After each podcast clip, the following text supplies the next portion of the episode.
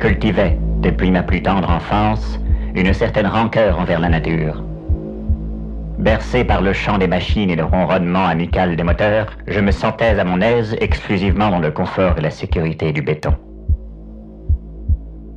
Je n'éprouvais aucun plaisir à m'exposer aux dégoûtantes sauvageries de la Terre. Il y règne un désordre qui m'horripile, une inconstance sournoise dont je me suis toujours un peu méfié. Le mercredi 3 novembre 1948, je fuyais l'archaïque Manaus pour gagner la grossière Bogota, où m'attendait ma dernière correspondance pour la sublime New York. Je m'étais alors retrouvé à bord d'un bimoteur Douglas DC-47, diablement périmé, mais qui faisait l'affaire pour les gens du coin. Cette future épave avait connu tant de batailles qu'on pouvait examiner le paysage sans difficulté à travers une ribambelle de Judas involontaires percée à coups de canon sur quelques fronts lointains. Seul et unique passager, je contemplais l'intérieur insolite de cette cabane volante, où pendaient quelques hamacs au-dessus de caisses de manioc. À gauche, pour les pêcheurs, une bouteille de cachaça tremblotait dans un panier d'osier. À droite, pour les saints, une croix portait un Jésus au regard ahuri. Malgré son état déplorable, la carcasse s'enfonça avec une certaine grâce dans la canopée, quelques minutes après que le moteur gauche ait décidé, sans prévenir personne, de prendre sa retraite. La dense forêt avait bien amorti cet atterrissage improvisé, mais pas assez pour épargner le pilote, réduit en bouillie par la rencontre entre le cockpit et un de ces arbres gigantesques qui ornent le nord-ouest de l'Amazonie. Trop peu aguerri à ce genre de scène barbare, je détournai rapidement le regard en profitant pour découvrir les environs qui, hélas, me dégoûtèrent tout autant. Ces broussailles velues et les bestioles qu'elles dissimulaient, cela ne m'enchantait pas plus que ça.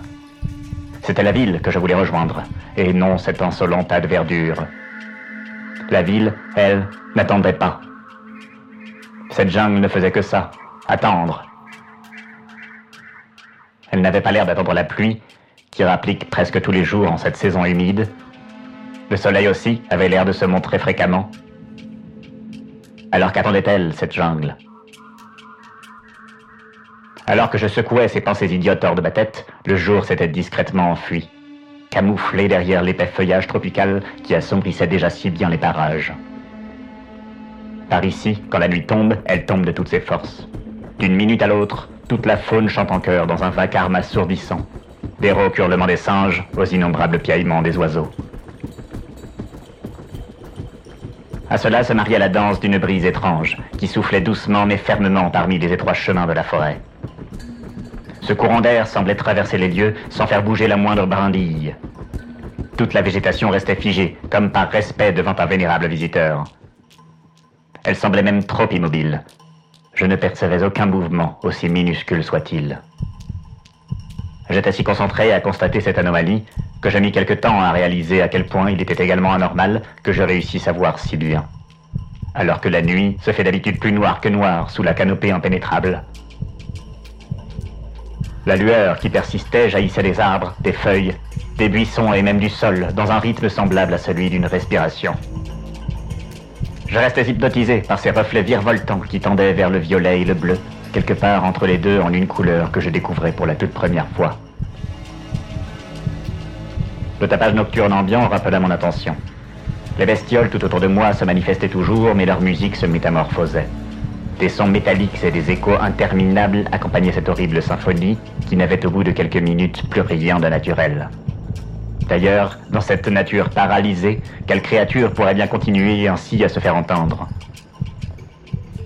Je m'étonnais à peine de ne plus pouvoir bouger à mon tour.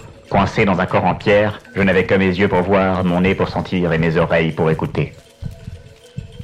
Quand la lune surgit enfin, la jungle n'attendait plus. Son disque brillant avait de la peine à percer l'épais feuillage, mais sa présence rendait la canopée de plus en plus translucide, et les visions cachées commencèrent à se montrer. La forêt démasquée montrait son vrai visage.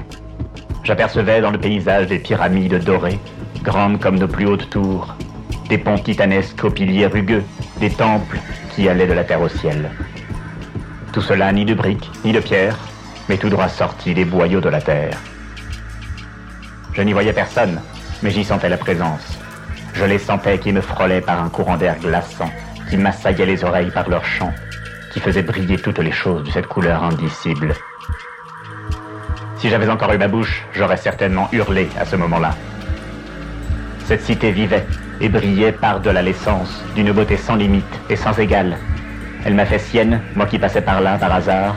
Elle m'a fait sienne, sans sa volonté ni la mienne. Car ici rien ne se décide, les choses arrivent, tout simplement. Immobile, embaumé par son souffle, je me suis planté dans son sol pour ne jamais m'en échapper. Le jour, je balance mes branches et mes feuilles. Et quand vient la lune, mon écorce se fige et je me glisse ailleurs, partout, à travers ma nouvelle cité, suivant mes nouvelles racines. Loin du béton, loin du hurlement des machines et du grognement des moteurs. Loin des dégoûtantes sauvageries de mes anciens frères et sœurs. Ceux et celles que je ne croise que dans le continent enfoui de l'histoire de la vie. Là où celle-ci a bifurqué, entre ce qui attend tout et ce qui n'attend plus rien.